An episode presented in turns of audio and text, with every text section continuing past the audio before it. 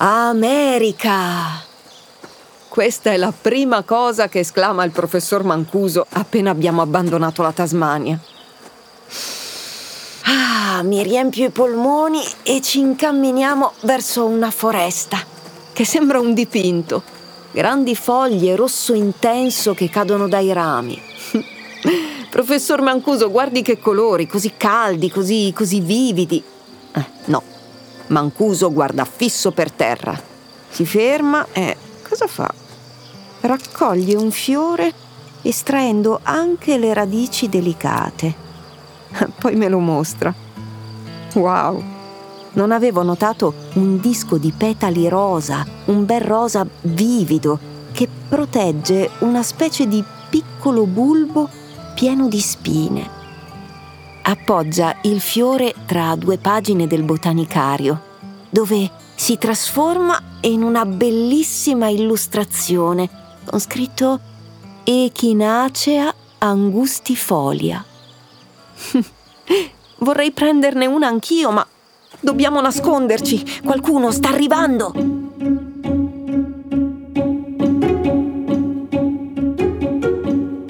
Questo è Botanicario, un podcast prodotto da Voice in collaborazione con Boiron.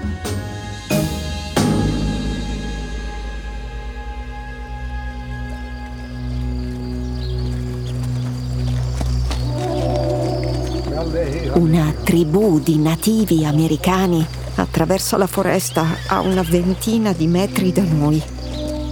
Cavalli carichi di viveri, di pellame, uomini truccati in volto con copricapi piumati e donne con le trecce lunghissime che cercano di tenere a bada un gruppo di bimbetti. Botanicario, ma chi sono? Sono una tribù di Lakota Sioux e qui siamo in Minnesota, a fine Settecento. Fu in questi anni che i Lakota impararono ad addestrare e cavalcare i cavalli, così da spostarsi più in fretta senza sobbarcarsi troppi pesi. Letto da qualche parte che Lakota significa amico, ma i loro spostamenti spesso avevano ragioni ben poco amichevoli, un po' per gli scontri con le tribù rivali e un po' per i conquistatori europei, che ormai erano sempre più numerosi, dovevano migrare con le loro carovane in cerca di terre vergini dove potessero vivere. Ma cosa... Un giovane è ferito a terra e, e la tribù corre tutta in suo soccorso, tranne alcuni che si allontanano cercando di stanare il pericolo, frugando tra i cespugli. Il più anziano del gruppo si guarda intorno e poi raccoglie un fiore rosa come quello che il professore aveva scelto poco fa. Prende i petali e il bulbo, li mescola con dell'acqua in una scodella e ne ottiene un impasto melmoso. Poi si avvicina al ragazzo e glielo spalma sulla ferita. Oh oh, alcuni di loro sono sempre più vicini, anzi, troppo vicini.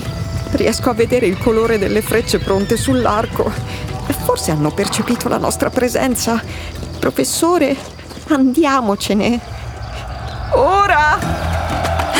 Cominciamo a correre a perdifiato. Le gambe macinano metri, ma, ma i nostri inseguitori non ci lasciano tregua. Siamo ormai fuori dalla foresta e... Ah!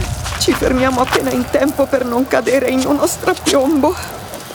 Dal di sotto un lago così grande da sembrare mare. E adesso... Cosa, professore? Dovremmo buttarci nel baratro. Beh, non è così che pensavo di finire la nostra collaborazione. Ok, d'accordo. È una pazzia, ma non ci sono alternative. Va bene. Uno, due, tre.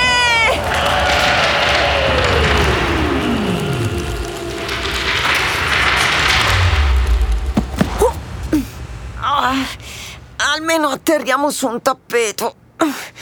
Beh, è molto, molto morbido. Mm, sta su un pavimento tirato a lucido.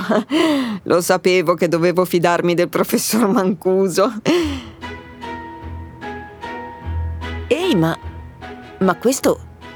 No, non è possibile, non... Che ci facciamo nello studio ovale della Casa Bianca a Washington? Ho visto troppe serie tv per non riconoscerlo. Anche se, se questo arredamento è più antico. Così come l'abbigliamento di quei tre uomini seduti sui divanetti al centro. Lui con i capelli bianchi potresti riconoscerlo. È Thomas Jefferson, terzo presidente degli Stati Uniti, dal 1801 al 1809. E gli altri sono il capitano Meriwether Lewis e il tenente William Clark, esploratori di ritorno da un'espedizione ufficiale, la Lewis and Clark Expedition, appunto. Jefferson si congratula, sembra entusiasta. Pare che gli ospiti abbiano scoperto qualcosa di incredibile nei nuovi territori conquistati. Cosa darei per leggere i loro diari di bordo? E dunque, da quel che capisco, il presidente vuole sapere di più delle 122 specie di animali incontrate, come i grizzly e l'antilocapra, e anche delle 178 nuove piante catalogate. Beh, se ci troviamo qui, immagino ci fosse anche l'echinacea, vero? Esatto, ma non ne capirono le proprietà. La videro in mano ad alcuni Lakota lungo il Mississippi, ma non si avvicinarono. Mm, sono stati di sicuro più prudenti di noi. Eppure, io qualcosa di più vorrei sapere.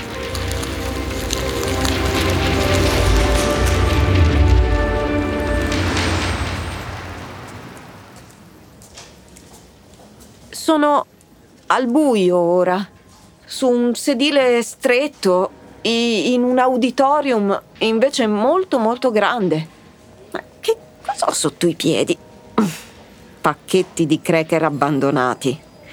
Beh, questo è il proiettore per le slide acceso che scende dal soffitto, confermano la mia prima impressione. Sono tornata nel presente. Vediamo chi parla. Il relatore è sui 60 anni, ha capelli e barba arruffati e una camicia a scacchi da giardiniere. Come, professor Mancuso? Ah, no, certo, mi scusi, non è un giardiniere, certo, è, è il suo collega Kelly Kincher, etnobotanico e docente di studi ambientali all'Università del Kansas. Il fiore che sta mostrando ora lo riconosco. Eh, è l'echinacea. Sentiamo cosa dice. Ogni pianta è soggetta a mutazioni, ma non tutte le mutazioni sono favorevoli alla sopravvivenza. Quelle dell'echinacea furono notate per la prima volta nel 1997 in Olanda da alcuni allevatori. In pratica il cono, pieno di piccole spine al centro della corolla, si stava riducendo a favore di altri petali.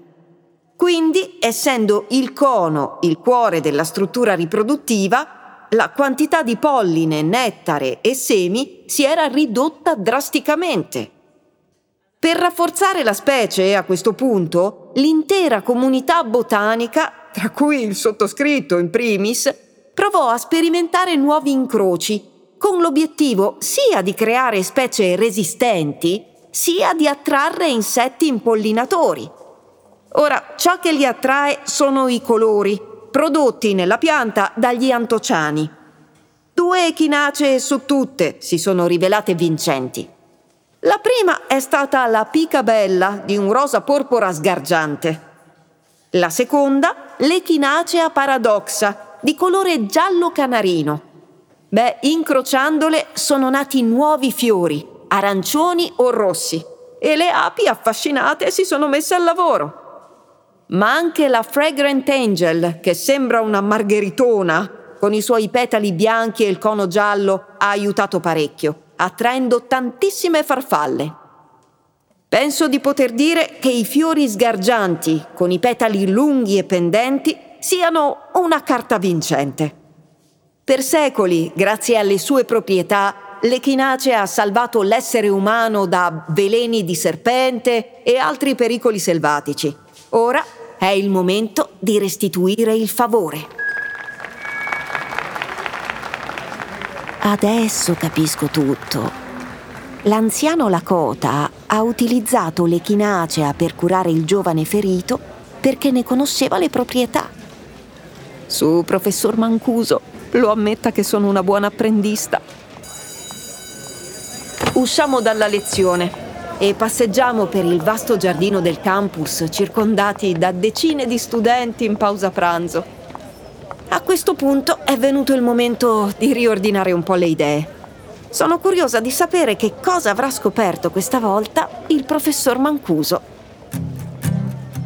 L'echinacea è una specie dotata di ottime capacità antibatteriche, antivirali e antinfiammatorie. Queste proprietà della pianta sono dovute ai derivati dell'acido caffeico, dell'acido cicorico e dell'echinaceina. Sono tre sostanze che stimolano il sistema immunitario e ostacolano la diffusione degli organismi nocivi, dei patogeni in un certo senso. Come viene ostacolata questa diffusione? Attraverso un meccanismo che si chiama fagocitosi, cioè la capacità degli anticorpi di neutralizzare batteri, funghi, virus e altre cellule che sono percepite come esterne e anomale. Il fiore dell'echinacea ha un'altra particolarità molto interessante ed è quella di possedere una grande quantità di antociani, cioè di pigmenti colorati che sono responsabili della colorazione rosso-blu dell'uva, dei mirtilli, delle bietole, di melanzane, di tantissime altre specie e ovviamente anche dell'echinacea. Il loro funzionamento è molto interessante, in quanto questi antociani sono un po' come delle cartine al tornasole. In ambiente acido assumono una colorazione rossastra, mentre invece in ambiente basico, ossia quando il pH è più alto, si manifestano in varie tonalità del blu. Quello che è interessante degli antociani, oltre ad essere dei potenti antiossidanti, anche per le piante, oltre che per gli uomini che le consumano, sono un messaggio.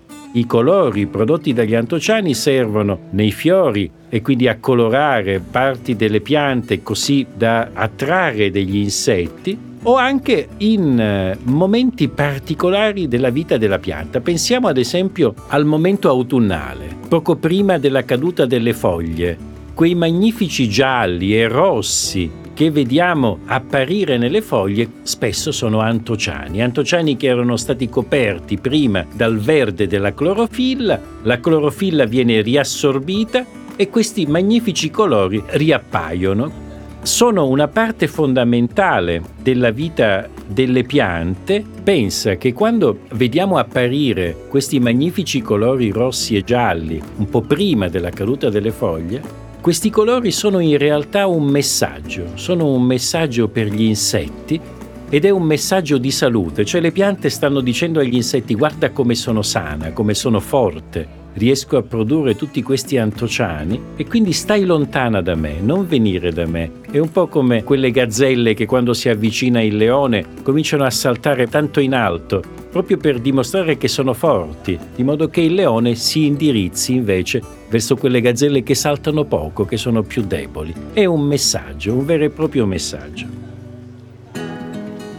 Oltre a queste funzioni ecologiche, diciamo così, degli antociani, ci sono delle funzioni fondamentali per la nostra salute. Una delle più importanti è l'azione di scavenger che queste molecole, le molecole degli antociani, hanno all'interno delle nostre cellule è una specie di sistema di pulizia che rimuove tutte quelle molecole instabili, rotte, che non funzionano più, potremmo dire i rifiuti che altrimenti porterebbero a un precoce invecchiamento. Quindi hanno una magnifica azione protettiva.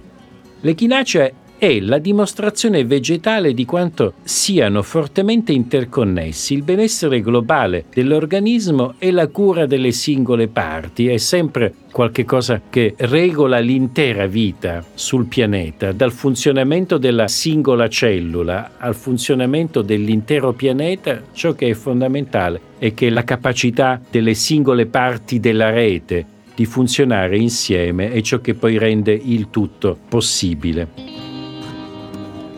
E poi un'ultima curiosità. L'Echinacea angustifolia appartiene a una famiglia vegetale numerosissima, anzi, diciamo fra le angiosperme è sicuramente quella che ha il maggior numero di specie. Si tratta della famiglia delle asteracee, un tempo conosciuta anche come composite. In questa famiglia si trovano tantissime specie, come ad esempio le margherite o l'arnica montana, che hanno una funzione officinale e antinfiammatoria.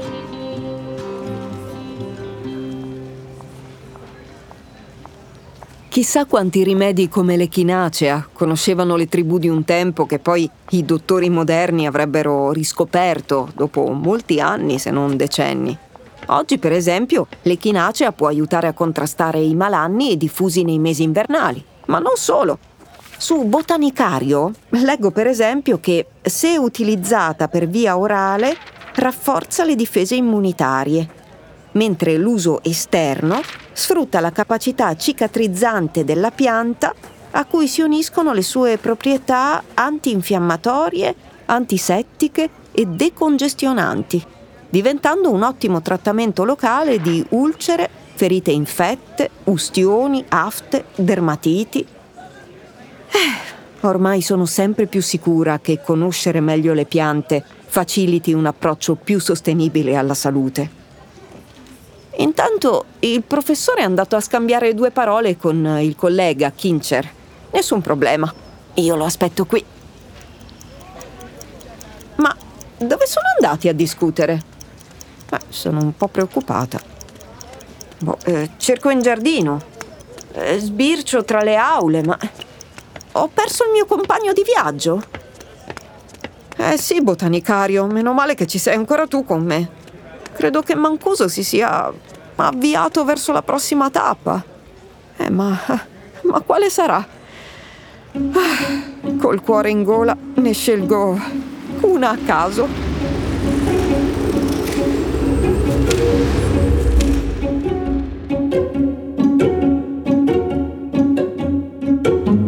Hai ascoltato Botanicario, un podcast prodotto da Voice in collaborazione con Buaron con Eleni Molos, Stefano Mancuso, Marco Panzanaro. Testi Lorenzo Molino, Eleni Molos. Sound design and mix Amplitudo. Registrazioni in studio Blue Score Studio Amplitudo.